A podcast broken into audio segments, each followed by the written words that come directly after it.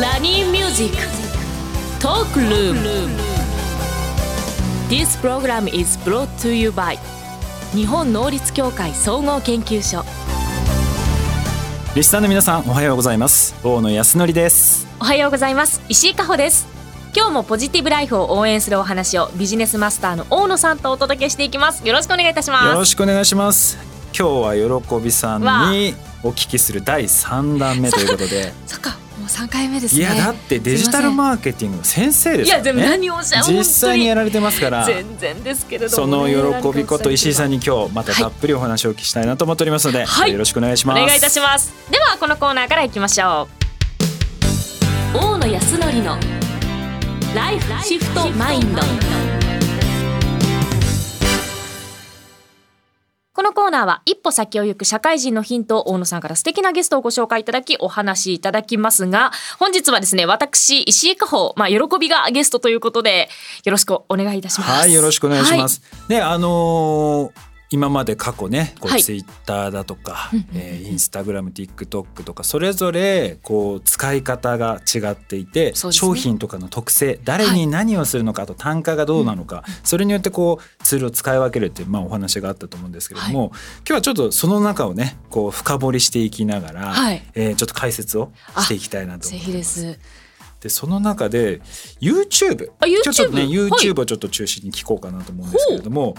なんか知らない間にうん YouTube もうん我々がわ私が知ってたのは普通に動画をアップロードしてはい普通に見るといはう状態だったのが今結構変わってきてるじゃないですか使い方が。ああ例えばですけれどもどういう感じですかね例えばあの TikTok みたいななんだショート動画そうそうそうそうショート動画あーそうですねそれも最近 YouTuber は押してますからねむしろショートをそうなあうんうのんショート動画ってもう最近、最近、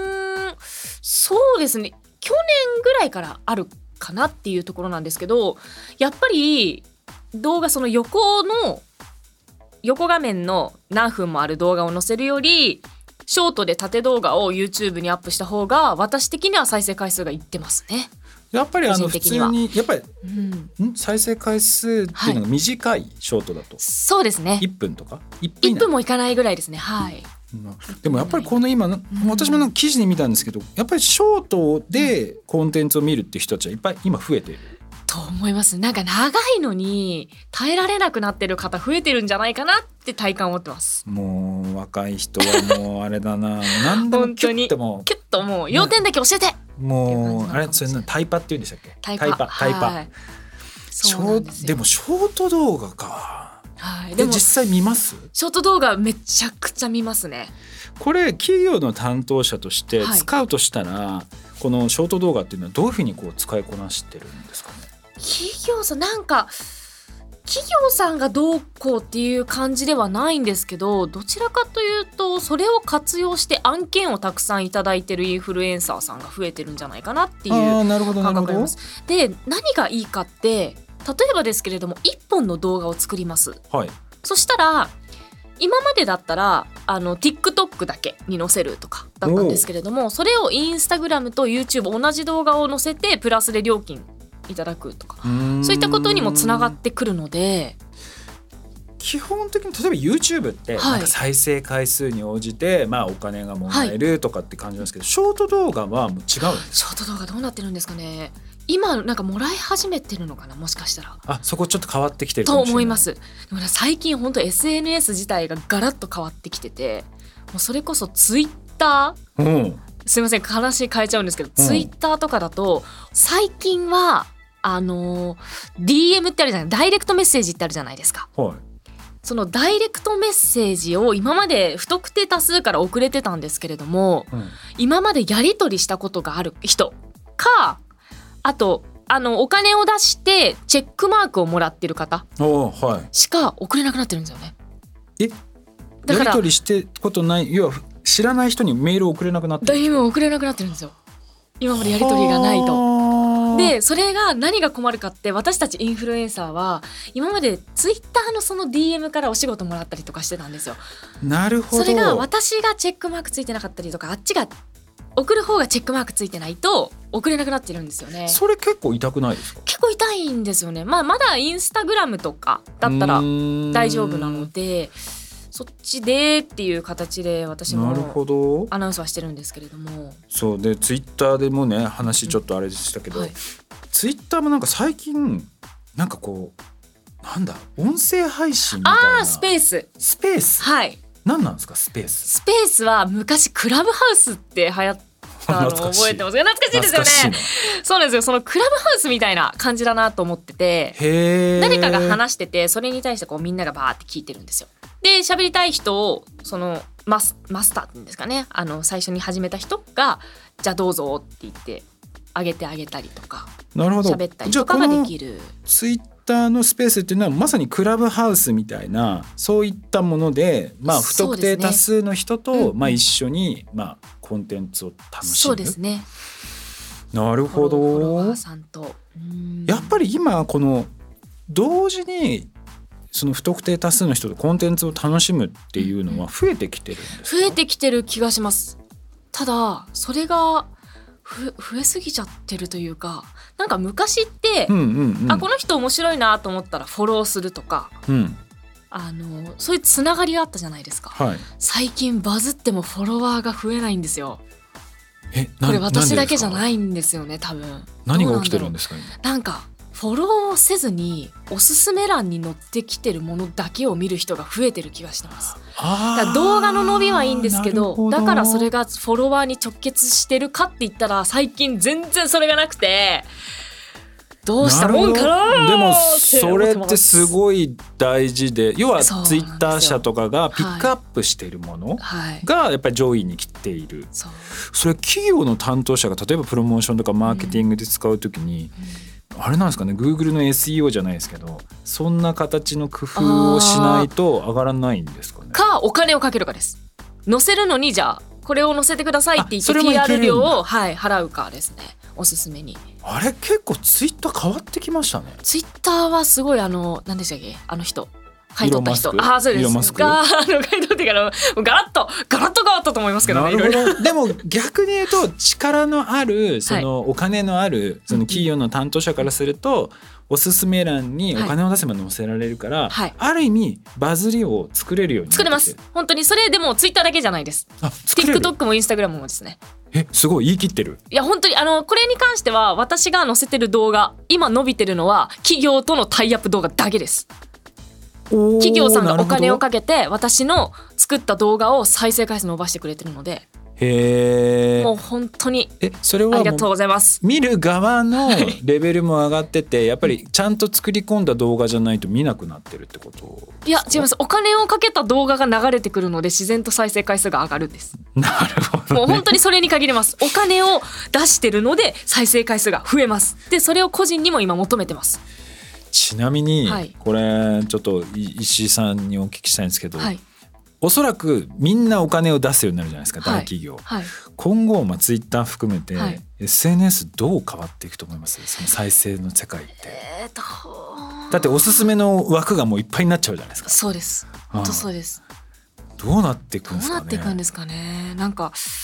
過激なものなんかそのお金かけてないものでバズってるとしてもやっぱこの過激なものとかうんが流れてくる傾向にもあるし、あと結局テレビの切り抜きとかあー天才それって結局無断天才というか。あーなるほどねテレビ側もちょっと困ってるじゃないですかそういうのばっかりやっぱ面白いものではあるんですけど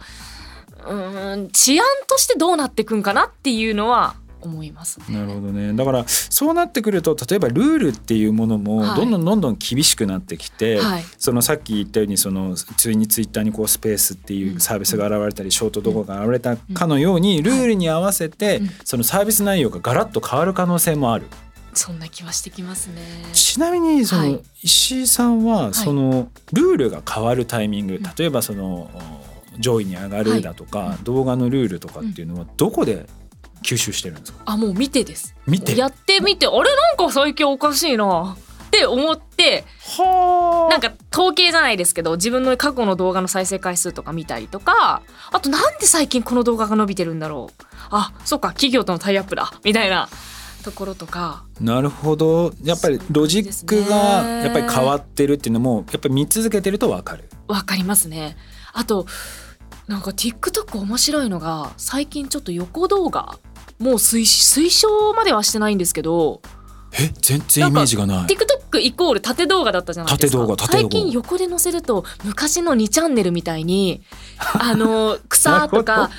WWW とかなるほどわらわらとかここが好きとか流れてくるようになってるんですよコニメンコト動じゃがないですかそうニコ動みたいになってるんニですコよ動じゃないですかだからなんかあ最近新しい取り組みとしてこうなってるのかなって思って見てると横動画がいっぱい流れてくるんですよね私の TikTok へえでもなんでだろねは今いその話聞いてると、結構各社本当にいろんな戦略をやってきてますね。TikTok はそうやって横動画を推奨するようになったり、ねあの Twitter はクラブハウスみたいな機能を追加したり、であとねこの YouTube も最近プレミア公開うはいなんかそういう機能も追加したプんですか。レミア公開は多分2年前ぐらいからあるんですかねあれこれはなんなんなんプレミア公開っていうのは一緒の時間にじゃあ例えば9時に公開しますと、はいはいはいはいこの動画を9時に公開しますってなったら一緒に見ましょうねっていうものなんですうーよ。んプレミアにに登録してる人しか見れないとかじゃなくて、えーみんなで同時視聴をしましょうねって言ってチャットしながら見たりだとかカウントダウンしたりだとかそういったものができるのがプレミア公開ですね。なるほど。でこれ、はい、みんなそこでコミュニケーションを取りたいから、それに合わせて見る。そうです投稿者の人もそこにいてみんなでこう今日は集まってきてくれてありがとうございますとか言いながらなるほど。ファンの人と交流しながら一緒に一緒のタイミングで見ることができる。これ YouTube ってライブものあったじゃないですかありますね。それとこのプレミア公開ってどの辺が違うんですかああこれ難しいとこなんですけど、やってることは生放送みたいなことなそうんでですすよ。よ。ねそこは一緒な気がしますなんですけど上げてる動画はあの収録したもの違うんだっていう感じなのあで。ーなるほど生感を味わいながら収録したものを見ようねなるほどでそれが終わった後は普通に再生回数としていた人数がカウントされるので初速も多くなる動画を伸ばすためにプレミア公開をするっていうのはあるかもしれないですね。うんうんいやでも今石井さんこういろいろな、まあ、YouTube もそうだし Twitter もそうだし TikTok もそうだし、はいまあこうパッとこう話しかけられて「いやその市場はこうなってる」と かビシッとこうは喋ってくれると思うんですけどここまでマスターしていくためにはこう企業の担当者プロモーション担当者はどれくらいこうべ勉強するというかあもうでも勉強するというかやってみろって感じですかねーもうあの触ってみろって一言で言うと私があの SNS 大好きすぎてなるそほのどだからやっぱりずーっと SNS 見てるんですよ。だからちゃんとやっぱりそこをチェックして日々の動きがどうなってるのかとかそ,、そうですねのロジックがどう変わってるのかっていうのやっぱり日々見てる経験観察してるかうらん分かるその違いが。そんな気はしますね。ねだからやっぱりそのやらないとっていうとこねろかも企しれ業ない、の担当者の人も多分本で見たりしたらもう遅いですよね多分。そんな気なんか本を書いてる人ってわあのやったことないだ ろうと。なないや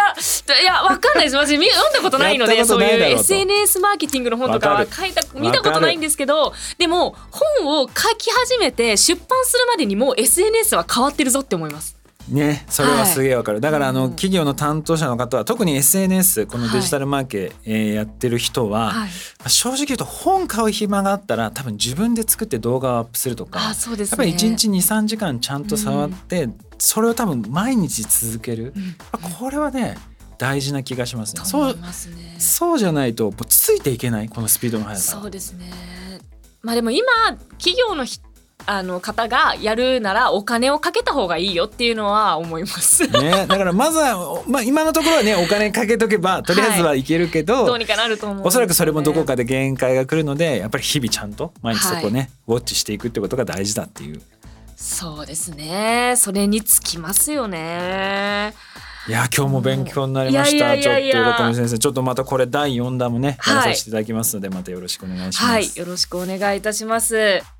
以上、大野康則のライフシフトマインドでした。